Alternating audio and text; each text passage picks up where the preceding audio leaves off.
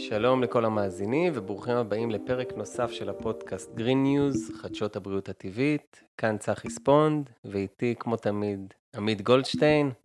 אהלן צחי, מה נשמע? בסדר גמור. Uh, היום אנחנו מארחים את שלומית מנדל. היי שלומית, שלום, מה שלומך? שלום, תודה שהזמנתם אותי. שמחה. אז uh, כמה מילים על שלומית. היא שחקנית בגלגולה הקודם. כיום היא בעלת קליניקה בעתלית ועובדת גם אונליין. היא מטפלת בדרמה תרפיה, הדרכת הורים, טיפול זוגי, ייעוץ מיני, חינוך למיניות בריאה, תיאום הורי וליווי בתהליכי פרידה וגירושין שלא נדע. והיא בתחום אה, עוסקת אה, 12 שנים. נכון. אז אה, שלום אה, שלומית. שלום, שלום לשניכם. אז איזה אה, כיף. גם לנו מאוד כיף, וגם פה בעתלית. נכון. המקום שאולי רק שמעו עליו, אבל אה, לא הרבה מגיעים לפה. כן, זכינו גם להגיע כי לפה נראה כן. פסטורלי, שקט, מאוד נחמד. אני אהבתי. זה נהדר. אה, אז אה, בואי נשמע איך, קצת עלייך, איך הגעת לתחום, מה זה דרמה תרפיה, למי שלא מכיר, אז הבמה שלך. אוקיי. אז uh, בהתחלה, כשהייתי שחקנית, תמיד אומרים על שחקנים שהם הם לא יכולים לעשות שום דבר חוץ ממשחק. זה הפאשן הכי גדול שלהם. ובאיזשהו שלב אמרתי, רגע, לא קורה בדיוק כמו שאני רוצה, דברים לא קורים, ולכן אני מחפשת את דרכי מחדש. וחשבתי, מהם הדברים שמעניינים אותי. אז מעניינים אותי משחק, משחק מעניין אותי, ומעניינים אותי אנשים. ואז השילוב הזה, אה, אנשים, או לעזור לאנשים, השילוב הזה של דרמה תרפיה, פסיכודרמה, פשוט הוגש לי ככה לפניי, זה, זה נהדר. כי אנחנו ב- בשיטת הטיפול הזאת בעצם משתמשים בכל מיני אלמנטים מעולם הדרמה והתיאטרון, כדי אה, לסייע לאנשים אה, להתמודד עם הדברים שהם רוצים להתמודד, להגיע לכל מיני תובנות, כל אחד והתהליך האישי שלו. אה, ככל שאני ככה התקדמתי והניסיון שלי עלה, הגעתי למסקנה שמה שמעניין אותי זה מערכות יחסים. כי ההנחה שעל פיה אני עובדת, או אני מאמינה בה, שאם מערכות היחסים בחיים שלנו יהיו מערכות יחסים מיטיבות, וכשאני אומרת מערכת יחסים, אני מדברת על מערכת יחסים בראש ובראשונה עם עצמי, כי את המערכת היחסים הכי ארוכה שלנו, יש לנו עם עצמנו. באמת, לאורך כל חיינו. אמ, וכמובן עם הילדים שלנו ועם בני בנות הזוג שלנו, אם אנחנו נשים דגש על מערכות יחסים מיטיבות, איכות החיים שלנו תגדל. ואז למדתי והתפתחתי ב- ב- בהקשר לדבר הזה. אז הדרכת הורים זה ילדים והורים, וטיפול זוגי וייעוץ מיני זה בתוך אה, בני זוג, וגם בינינו ובין עצמנו יש הרבה קשיים בהיבט הזה.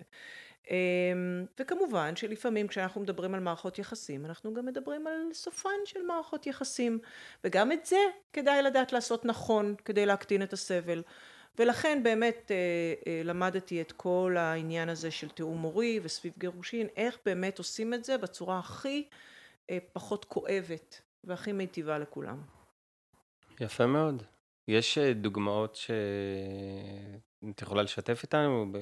אפשר להתחיל בעולמות של הילדים, שזה, לא יודע, קשיים שקרובים אה, יותר אלינו כרגע, אה, בעוד בלימודים או הפרעות קשב, איזה דוגמה שיש מהניסיון שלך שאת יכולה באמת לשתף מה אפשר לעשות עם זה בדרמה, תרפיה. הרבה מאוד הורים באים עם האמירה לילד שלי יש התקפי זעם. אם הוא לא מקבל מה שהוא רוצה אז על היסטור הוא, הוא נמרח על הרצפה והוא מתעצבן והוא צועק והוא, ו, ויש אלימות וטו-טו-טו-טו כזה מין. מוכר. באמת כולם וכולם גם בטוחים שהמקרה שלהם הוא החמור ביותר. אז קודם כל אני יכולה להרגיע לא. המקרה שלך או שלך זה לא המקרה הכי חמור. אנחנו מאוד מאוד סובלים ונמצאים במצוקה מאוד מאוד גדולה. זה העניין. כי זה הסיפור שלי. אנחנו הילדים. אנחנו זה ההורים. אנחנו זה ההורים. המצוקה מתחילה שם. כי הרבה פעמים הילד עושה בדיוק את מה שהוא אמור לעשות. כי בכל שלב בכל שלב התפתחותי ילד אמור להתנהג בצורה מסוימת כדי ללמוד על העולם, כדי ללמוד על היכולות שלו.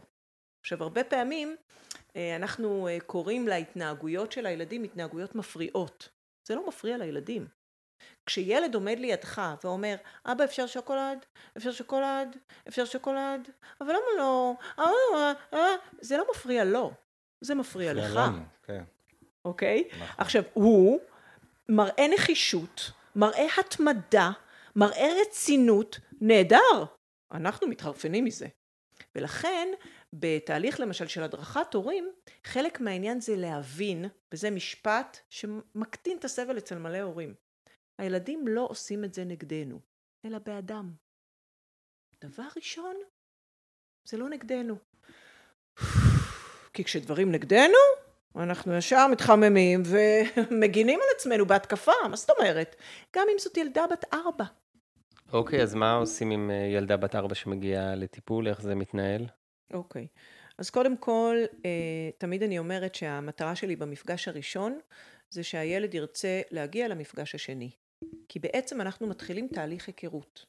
הרבה פעמים ההורים מביאים ילד לטיפול ושואלים כמה זמן זה ייקח. אתה יודע, בערך כמו שאתה שם את האוטו במוסך כזה, אז, אז זה לא עובד ככה. כי בראש ובראשונה הילד צריך לבחור בי. לבחור להגיע פעם בשבוע, להכיר את האישה החדשה הזאת ולהתחיל לפתח איזושהי מערכת של אמון. אמ, אז אנחנו עושים את זה. אז אני מראה לו בחדר מה יש, ואת המשחקים, ואת התחפושות, ואת חומרי היצירה, ואפשר לשבת על פופים, ואפשר לדבר, ואפשר לעשות מה שבא לו, אוקיי? ועל הדרך אני מתחילה איזשהו תהליך.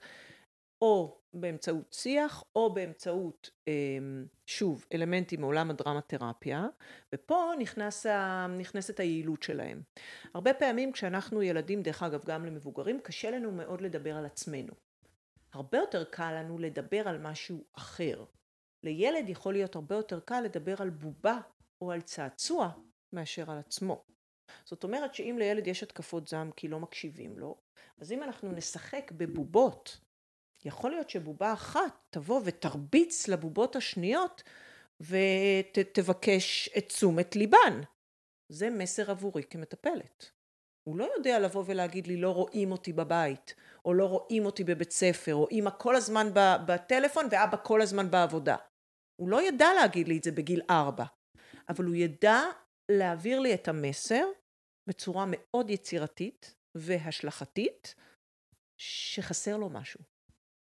ואז באמת התהליך של טיפול בילדים כמובן הוא, ההורים חייבים להיות חלק מזה. אה, בדרך כלל כל ארבעה מפגשים עם ילד, הורים באים למפגש עדכון, למפגש אה, ככה חשיבה משותפת, כי זה מין מסע משותף של כולם. טיפול זה סוג של אה, עבודה ומחויבות, וזה לא כל כך פייר להפיל את זה על כתפיים של ילד קטן. לכן דרמה תרפיה זה בעצם, זה משחק, אנחנו משחקים, הוא לא בא לטיפול. ופה דרך אגב יכול להיות ששווה להכניס את השיח בכלל על מה זה טיפול. כי הרבה אנשים אומרים להם את המילה טיפול או ילדים. אז תמיד מיד התגובה היא, מה, אני דפוק? זה מרתיע, כן. כן, מה, אני דפוק? משהו לא בסדר אצלי? מה, אני לא משוגע? אז uh, קודם כל, לא חייבים תמיד להשתמש במילה טיפול, אם אנחנו מתווכים את זה לילד. אבל חומר למחשבה. הרבה פעמים כשמשהו יוצר בנו התנגדות, יכול להיות שצריך לראות את זה פשוט מזווית אחרת. את אותו דבר, אבל רק מזווית אחרת. אז איזה טיפ יש לך אה, להורים? מה להגיד שזה חוג או משהו? מה, למה הם באים בעצם? חוג, יש פה, יש פה עניין. לא מעט קוראים לזה חוג, אבל זה נורא מוזר. כי זה חוג שלי עם עוד מישהי אחרת. חוג דרמה. מוזר. או, או לפעמים קוראים לזה שיעור. זה ש... אנחנו באים לשיעור ולפעמים אפילו קוראים לי המורה. אה, כי, כי אנחנו כל כך מתוכנתים לשים את עצמנו בתבניות שאנחנו נדע מה לעשות איתם. אבל בגדול זה מפגש. זה מפגש בין שני אנשים, או בין ילדה לילד, אה, ילדה לאישה, למבוגרת, וקשר, ונוצר קשר. וכשנוצר קשר במקום בטוח, והחדר שבו אתם נמצאים בו הוא החלל הבטוח, אף אחד לא נכנס לפה לא, ללא רשות, אף אחד גם אה, לא חייב לדעת מה קורה פה.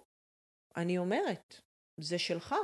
זה כמעט, זה לפעמים המקום היחיד שילד סוף כל סוף יכול להיות עם עצמו בלי שאימא ואבא ידעו עליו הכל ויחקרו מה הוא עשה, מי הוא, זה, איפה הוא... סוף כל סוף שקט, קצת שקט. כמובן שאני מחויבת גם להורים, תלוי בגיל, תלוי בתכנים, הכל לפי אתיקה מקצועית, אבל זה מקום של הילד. וזה מקום בטוח, ואפשר להגיד בו הכל, ולא שופטים אותי, ולא כועסים עליי, ולא עושים לי נו נו נו, ולא מבקרים אותי, כי גם כשאימא ואבא אומרים לי, אתה יכול לספר לנו הכל, אתם מכירים את זה? אתה יכול לספר לנו הכל. ואז הילד מנסה את זה, כי הוא נורא רוצה לדבר עם אמא ואבא. ואז הוא מספר להם משהו שזה לא כל כך נעים ונחמד. ואז איך הם מגיבים? בכעס. מה זאת אומרת? ככה תעשי. שופטים אותו מיד. ודאי. אז מה הילד לומד? פשוט לא לדבר, לא, לא לשתף. כי, כי אנחנו, ילדים לומדים מההורים, וזה טיפ מאוד חשוב, לא את מה שהם אומרים, אלא את מה שהם עושים. זאת אומרת שאם אנחנו צועקים בבית, אבל אני באה לפה, למטפלת, כי הילד נורא צועק עליי בבית, לא יקרה שום שינוי אם אני האימא לא אפסיק לצעוק קודם. ולמה בעצם? אם אימא צועקת, גם אני אצעק, לא? עד איזה גיל זה עובד? כאילו שאנחנו באמת משמשים כמודל לחיקוי, כאילו זה, יש גיל שזה מאוחר מדי לעשות את השינוי הזה אצלנו כהורים. אני חושבת דבר ראשון שזה אולי תלוי בקשר. כמובן שכשאנחנו נכנסים לגיל ההתבגרות, אנחנו כשהמתבגרים שלנו נכנסים לגיל ההתבגרות, היום גיל ההתבגרות מתחיל, אה, התבגרות מינית אצל בנות מתחילות, מתחילה כבר בגיל שמונה, אוקיי? כל עניין החשיפה וכל עניין זה כבר חינוך למיניות בריאה זה, זה נושא מאוד מאוד מאוד חשוב ולהורים יש תפקיד מטורף ב, ב, בנושא הזה אה, שאם נרצה, אם תרצה, תרצו אחר כך ניגע בזה. אמ, אני אצל חושבת... אצל בנים מתי מתחיל? מתחיל? אצל בנים קצת יותר מאוחר. אצל בנים בסביבות אה, עשר, עשר, אחת עשרה. אמ, לגבי אה, מתי זה מאוחר, זה לא מאוחר, אבל עדיף להתחיל כמה שיותר מוקדם. הורות על פי תפיסתי זה השקעה. כי כשבגיל 16 או 17 הוא ייכנס לאיזה ברוך, או היא תהיה נורא מתוסכלת, או היא תרגיש אבודה, אני רוצה שהם ידעו שהם יכולים לבוא אל אימא, אל אימא ואבא שלהם. ואת זה היה צריך לעשות עוד בגיל uh, שבע. עכשיו זה אף פעם לא מאוחר, כי לילדים יש יכולת ריפוי מהממת, והם באמת באמת זקוקים לנו ההורים. אנחנו צריכים להיות מוכנים לקבל למשל את העובדה שהם שונים מאיתנו, ושתפיסת עולם, עולמם שונה, ושהדור הזה הוא בכלל אחר, ושהמסכים זה חלק מהחיים שלהם. אה, זה אז... גם הזירה שהם אה, מתראים בה, איך הם החברים שלהם, משחקים משחקי רשת, או מעלים פוסטים וקבוצות וואטסאפ. נכון, ממש מרגיש נכון, את זה אצלי בבית. נכון, וקשה מאוד גם, גם לדבר, מעט מאוד מדברים. אבל שב רגע עם בן נוער ותקשיב לו באמת, אחרי שהוא יצא מהשוק ויגיד, וואו, רגע, מישהו מקשיב לי? הוא ידבר. הם צמאים לקשר. צמאים לקשר. אל תשכח גם את הקורונה. אנחנו, כל הדור הזה הוא בשנתיים שלוש פיגור מבחינת התפתחות. בכל מה שקשור בחברות ו- ותקשורת. לא היה להם את זה. נכון. או שהיה להם את זה אקסטרה, יש כאלה שהיו הרבה ברחובות ופשוט אה, היו כל היום ביחד במקום לשבת וללמוד או במקום מסגרת כלשהי. זה נכון שזה לקח אותם שנתיים אחורה, זה עשה נזק לפי דעתי מאוד גדול אה, ברמה אישית, נפשית, מעבר לנושא של לימודים וכאלה. העולם הזה הוא עולם מאוד מאוד מורכב. צריך בשבילו כלים. צריך לספק את הכלים האלה. מי מספק? איך מספקים? אני חושבת שזאת העבודה ההורית. אפילו פחות אולי אה, מוסדות חינוך וכאלה, לצפות ממוסד חינוכי שאמור גם לעשות עוד כל כך הרבה דברים אחרים, אה, חבל. אני חושבת שזאת העבודה, עבודה הורית בעיקר. אה, ובטיפול, אחרי שאת ב... רואה את הילד, ילדה... ונוצר האמון. נוצר האמון, כן, אז אחרי כמה זמן מתווכים את זה להורים? איך בדיוק התהליך עובד? אז קודם כל באמת התהליך הוא ליצור את האמון ואז ליצור איזושהי אה, שגרת חדר. הוא מגיע, בדרך כלל בהתחלה יש איזו שיחה קצרה, אה, משחק, יש כל מיני משחקים או משחקי קופסה רגילים שבעזרתם עולים כל מיני נושאים. לפעמים אתה יודע, יש מין משפט כזה בטיפול באמצעות אומנויות, trust the process. זאת אומרת, אנחנו לא צריכים לדבר על הבעיה, אנחנו פשוט צריכים לעשות את מה שאנחנו עושים והדברים הדברים עולים שם. עכשיו אני אה, אה, הרבה פעמים ככל שהטיפול מתקדם מכניסה כל מיני אתגרים. זאת אומרת שאם יש לי ילד נגיד שמאוד מתקשה להפסיד, בשלב הראשון כדי לבנות איזשהו ביטחון ואמון ושלווה ורוגע הוא ינצח. אני אלופה בלתת לילדים לנצח. בחתחתול ובטאקי ובכל המשחקים האלה שכולנו מכירים. בשלב מסוים, כיוון שבחיים אנחנו גם מפסידים, וחלק מהעניין זה גם ללמוד להפסיד, אנחנו נתחיל להפסיד, ואז אנחנו נראה מה קורה כשמפסידים. או לחילופין, הילד אה, שולט בחדר והוא מחליט מה יהיה ואיזה משחק, ובהתחלה אני זורמת איתו, אבל באיזשהו שלב אני אגיד לא, גם לי יש דעה, גם אני רוצה. איך מתמודדים עם הדבר הזה? אז כשאימא באה ואומרת לא, הוא יודע להימרח על הרצפה. ואימא, זה עובד עליה מצוין, לא? אנחנו... או שאנחנו באים ואומרים, טוב, טוב, טוב, טוב, מה שאתה רוצה, מה שאתה רוצה, מה שאתה רוצה, רק אל תעשה לי פדיחות. או שאנחנו מתעצבנים, לוקחים את הטלפון לשבוע ומחזירים אחרי יום, כן? זה גם איזה משהו שההורים עושים. אמ, מענישים, מאיימים, כל מיני דברים כאלה. מה קורה כשלא מתרגשים מדבר כזה? אוי, אז כבר לא מעניין לעשות את זה. Hmm, רגע, ואני גם מרוויח הרבה יותר אם אני בכלל מתקשר את זה, את התסכול שלי לזה. אז זה, זה איזשהו תהליך, כמובן, במקביל, אני מדברת עם ההורים, אנחנו רוכשים כלים פרקטיים להתנהלות, והם חוזרים הביתה לנסות, לעשות ניסויים אה, על הילדים שלהם. זה עובד גם בגמילה ממסכים? במקרה של התמכרות יתר? אה, בהחלט, אבל יש פה בעיה.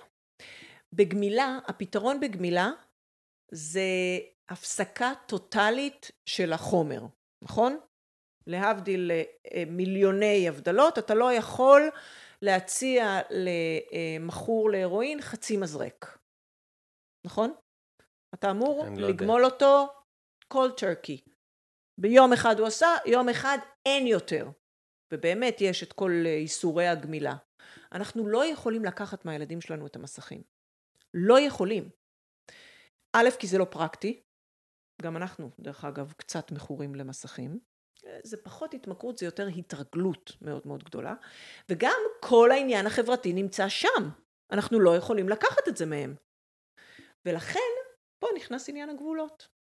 צריך לשבת עם הילד, לדבר איתו על הדבר הזה, להגיע להסכמים, אפילו לחתום באופן ממש ל- לכתוב הסכם, לכתוב לו"ז, להוציא טבלה שבועית ו- ו- וכמובן לאכוף את זה. לאכוף את זה קשה לנו. קשה לנו מאוד כי אנחנו עייפים, כי אנחנו רעבים, כי אנחנו עצבניים, כי אנחנו רוצים שקט. לנו ההורים קשה מאוד גם להיות... גם הילדים יודעים לעקוף את המגבלות בואו... הטכנולוגיות, שזה גם... אה, נכון, נכון.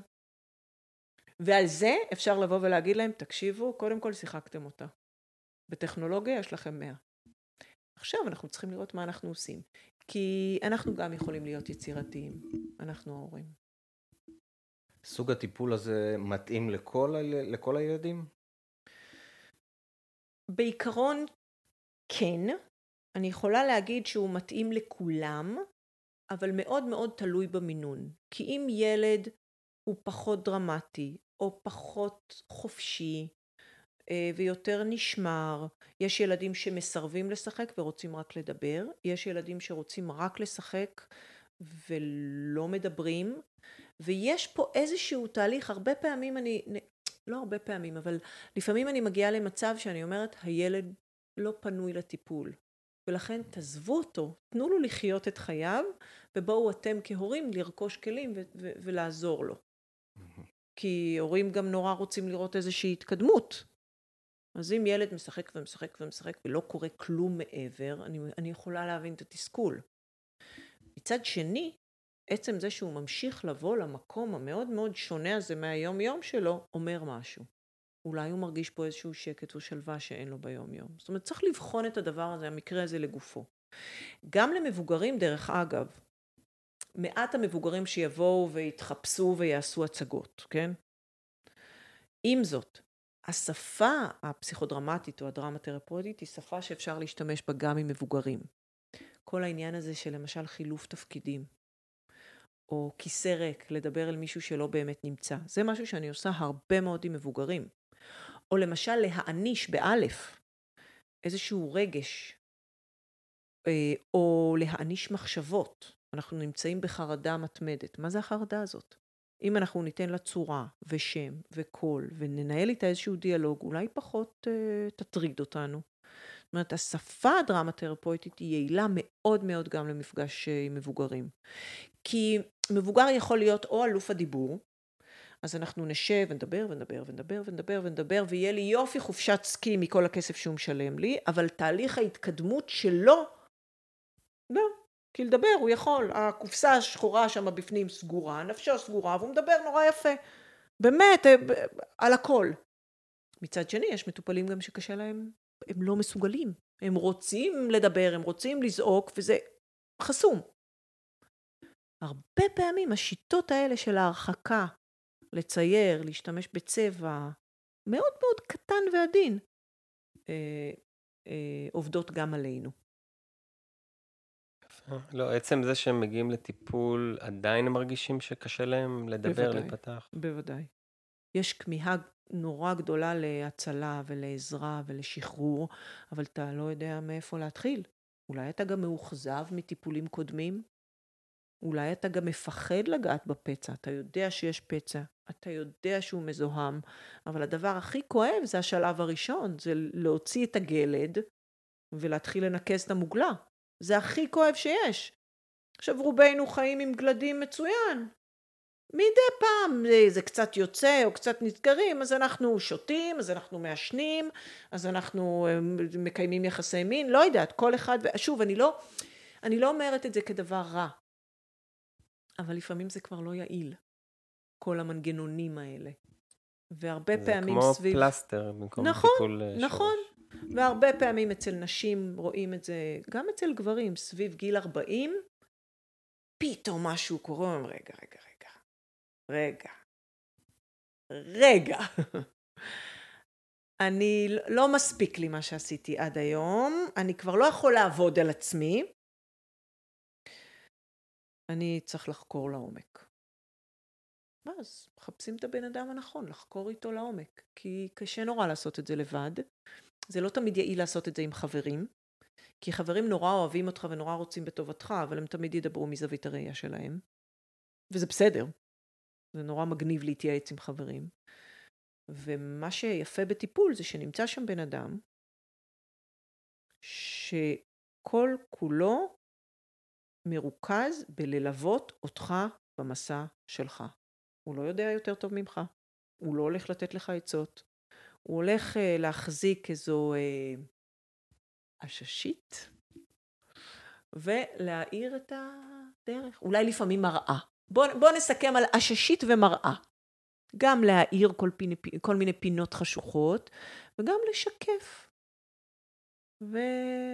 וזה מגניב, לפעמים זה תהליכים כאלה של פתאום רואים כזה פח, איזה מין אור כזה. נופלת תובנה. כן, כן, זה מגניב. אני הייתי שמח קצת על, אה, את מתעסקת בייעוץ מיני, לי יש מתבגר בן 15, אמרת שזה מתחיל כבר בגיל 10, אז אני בהחלט יכול אה, להזדהות עם הדבר הזה. לא יודע, איזה טיפ, אה, משהו באמת שמבחינתך הוא הכי אקוטי בדבר הזה, כי כמובן זה מכלול וזה עולם שלם, בטח עם החשיפה המטורפת במדיה ובכל פלטפורמה אפשרית. אז קודם כל אני רוצה לזעזע אתכם קלות או לא קלות, ולשאול אתכם אה, אם אתם יודעים מה לפי דעתכם גיל החשיפה הממוצע היום לפורנו. 13. 10. 6. 6. אוקיי? Uh, למה חשוב להזדעזע בשלב הראשון? כי בשלב השני אנחנו נושמים ואנחנו מבינים שזאת המציאות, והתפקיד שלנו כהורים זה לתווך אותה. כמובן שאנחנו היינו רוצים למנוע את זה מהילדים, אבל בהנחה שאנחנו לא נוכל למנוע, אנחנו לפחות רוצים לתווך כמו שצריך ולהבין באיזה עולם הילדים שלנו נמצאים היום, אוקיי? ילד עם סמארטפון שווה ילד עם פוטנציאל חשיפה, אוקיי? ואם הילד שלי הוא הכי טוב בעולם, אז גם יש לו את החבר, אוקיי? לא, לא לשכוח. אבל אני רגע קופצת מגיל 6 לגיל 15, שאנחנו עוברים את כל השש עד, כן? יש לנו עד 12, יש את תחילת ההתבגרות המינית, את כל הגילויים הראשונים, אבל הנה גיל 15, אמרת גיל 15, אז נלך לסביבה שלו. מבחינתי, אני חושבת הדבר שהכי הכי חשוב זה לנרמל. לנרמל ולדבר, ליזום את השיח. קודם כל, הם כולם רוצים לדעת דברים. כולם סקרנים, בכל גיל. אם המסר הוא, אם הילדים שלנו מקבלים את המסר שאני, ההורה, לא יכול להכיל את זה, כי זה מביך אותי, כי זה מנוגד לתרבות, כי זה קשה לי, כי אני לא יודע, כי אלוהים, לא יודע, כל הסיבות שהן, הם ילכו לחפש את האינפורמציה הזאת במקומות אחרים, אוקיי? זאת אומרת שאם הוא לא שואל אותך, זה לא, או לא, שלי מתבגר מאוחר, אני, הוא לא מתעניין בזה. לא, הוא פשוט מצא מקומות אחרים לקבל את האינפורמציה. אנחנו לא רוצים שהם יגיעו לגוגל, לפחות לא לפנינו, כי הם יגיעו לגוגל. אוקיי. אז אמרנו ככה, דבר ראשון, כל הזמן להעביר את המסר, אני פה, ואתה יכול לשאול אותי הכל. אוקיי? ואם אני בעצמי הבטן מתכווצת לי, אז להתחיל ללמוד. להתחיל ללמוד באתרים, איך אומרים, איך מתווכים, איך עונים על שאלות. כל העניין הזה גם לא להפוך את זה לרשמי. אוקיי? בכל הסרטים, יש המון את הסרטים האמריקאים. The, talk, אוקיי? השיחה, טררם, בואו שבו, אנחנו עכשיו הולכים. לא, אתה מכין חביתה על המקושקשת, מסיע לחוג, הולכים לי להזמין אוכל. טוב, אז אה, בואו בוא נדבר קצת על אה, איך, אה, מה, מה, איך, יש, יש לכם זוגות בכיתה? התחילו כבר עניינים וזה. די, נו, אבא, מה אתה עכשיו חופר לי? לא לפחד. הוא ינבח, ואתה תמשיך. הוא ינבח כי הוא אמור לנבוע, הוא מתבגר, הוא צריך לדבר בנביחות, אוקיי? אבל אתה אמור לא להתרגש ולהגיד, מה? זה נושאים נורא חשובים, אני פה, אוקיי? אתה, אפשר לדבר עלינו, על החוויות שלנו, דוגרי, לשאול על פורנו, לגמרי. ולנרמל, כל דבר שקורה לך הוא נורמלי עכשיו, אוקיי? אנחנו מדברים על אוננות, אוקיי? זה נורא נורא חשוב שכל הדברים האלה יהיו מנורמלים. תחשבו, אנחנו כאילו כבר מכירים את זה. אין להם מושג. וה, והידע שהם מקבלים... הם רואים בטיקטוק. בדיוק. והידע העקום שהם מקבלים, זה מהדברים האלה ומפורנו. עכשיו, אם למישהו אין ניסיון מיני, והוא רוצה ללמוד בפורנו, הוא לומד שהוא אמור להחזיק זקפה חצי שעה או ארבעים דקות, הוא אמור להמשיך גם אם, גם אם האישה אומרת לא, לא, לא, הוא אמור ליצור או לגרום כאב, כי זה המסר, והיא תשתף עם זה פעולה, הוא אמור גם להיראות כמובן מושלם, ואיבר המין שלו אמור להיראות אה, באורך של, ועובי לפחות של, אה, לא יודעת מה, מערוך אה, מעץ של פעם. לא. פחות. פחות. עכשיו, אתם גם שומעים באופן שבו אני מתבטאת, שיש גם מקום להומור. חייבים הומור. מין והומור חייבים ללכת ביחד, אחרת כולנו נתחרפן. כן, okay? זה יהיה מביך, בטח לילדים. זה מביך, וזה מוזר, וזה בסדר גם להגיד, בואנה, זה כל כך מביך אותי. יואו. בבתי הספר עדיין יש uh, תיווך לנושא הזה? ש... יש uh, שיעורים של uh, מיניות בריאה, כן, לא מספיק לפי דעתי. באיזה גיל זה מתחיל? זה מתחיל באופן רשמי מכיתה ו', זה מאוחר מדי. Uh, אני יודעת, בתי למשל, היא בכיתה ד' וכבר עכשיו מתחילים עם התאהבויות וזוגות וחברים ומזה ופה, וזאת התחלה. כי יחסי מין זה יחסי מין. יש את הקטע של המין, ויש גם קטע מאוד מאוד חשוב של היחסים. את זה שוכחים. כשמישהו מדבר על הפעם הראשונה ועל חדירה ועל כל הדברים האלה, רגע, שנייה, בואו, בואו, תשבו, תשתו משהו ביחד, תדברו. תקשורת. תקשורת, תגלו מה נעים לכם. לא צריך לעשות שום דבר. אבל מי, מי אמר לנו את זה? בפורנו הם לא, הם לא, אין להם, הם לא מדברים. אז uh, הזכרת uh, מקודם את נושא התיאום ההורי לאחר גירושים. אז uh, נשמח קצת להרחיב בנושא הזה, לשמוע מה זה כולל, uh, וגם את הדברים האקוטיים מבחינתך בנושא הזה.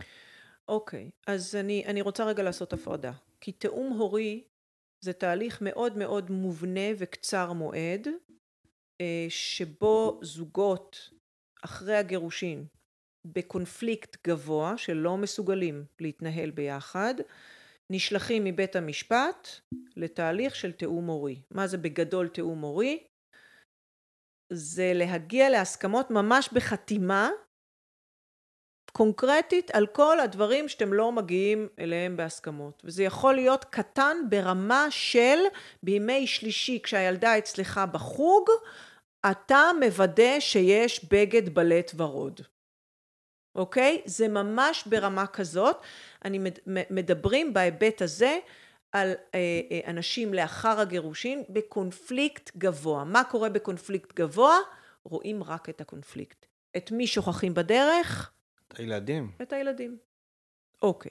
עכשיו אני רגע שמה את זה בצד. הרבה פעמים תיאום הורי שמופנה מבית משפט, מופנה גם למרכזים לטיפול משפחתי, אוקיי? והרבה פעמים העבודה היא בקו. אני ועוד אה, מתאמת או מתאם נוסף. הרבה מגיעים לקליניקה אה, סביב הגירושין בניסיון להבין מה אני הולך לעשות עכשיו. גירושין זה דבר מאוד מאוד טראומטי, גם למתגרשים וגם לילדים. בשלב הראשון, אחד הדברים שאני מאוד מאוד שמה עליהם את הדגש, זה הכנה של איך בכלל אנחנו אומרים לילדים שלנו שהחלטנו להתגרש. זה ממש מפגש בפני עצמו. אני מחלקת דף מאוד מאוד מאורגן ומסודר, כי זה יכול לעשות אה, נפלאות באיך שאחר כך הילדים יאבדו את כל התהליך הזה. איך ההורים באים ו- ו- ומצהירים ומספרים לילדים על ההחלטה שלהם. ואחר כך אה, יש גירושים ונפרדים ואפילו יש הסדרי ראייה אבל מה אני עושה? מי אני? אני הייתי נשוי לצורך העניין 12, 13, 17 שנה, מי אני עכשיו? מה, מה, מי, אוקיי? והתהליך הוא באמת, בעצם איזשהו תהליך של הגדרה מחדש, ושל הרצונות שלי, ושל הצרכים שלי, ושל איזה הורה אני צריך להיות. אמ, אחד הדברים הכי מרגשים, אני זוכרת בתהליך, ליוויתי איזשהו אבא, אה, גם אחרי 17 שנות אה, נישואין, ובתחילת המפגש הוא בא ואמר לי, את יודעת שלומית, אני, סוג, אני מדמיין בראש, אני סוגר את הדלת של בית המשפחה, ואני לא רואה כלום בחוץ, אני רואה תהום, אין לי לאן ללכת. אמרתי, אוקיי. בסוף התהליך, הוא אמר ככה, אני זוכרת, בזקיפות קומה, ולזה אני, אני באמת שואפת, זקיפות הקומה הזאת, שכולנו נהיה בזקיפות קומה. אה, אני סוגר את הדלת, ואני רואה את הדרך לדירה החדשה שלי, שהיא מרוהטת כראות עיניי, ויש מקום לכל הילדים, ו- ואני מתחיל, ובשלב הבא אני גם בכלל, אני רואה את הזוגיות החדשה שלי ואת כל, זה שלבים, זה תהליך, זה מסע. אמ, אבל זה אפשרי, וזה נורא קשה לעשות את זה לבד. אה, אני ממליצה תמיד בתוך התהליך הזה להיות מוקף כמה שאפשר באנשים שטובים לך, להרחיק ממך אנשים לא טובים.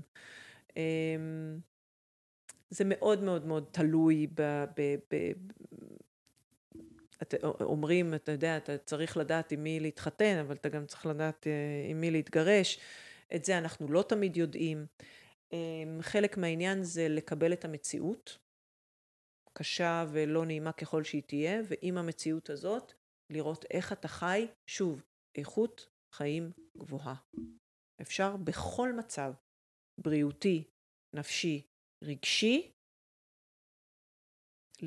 למצוא את, ה, את, ה, את הרמה הטובה והמיטיבה של, ה, של איכות חייך. אני, אני מאמינה.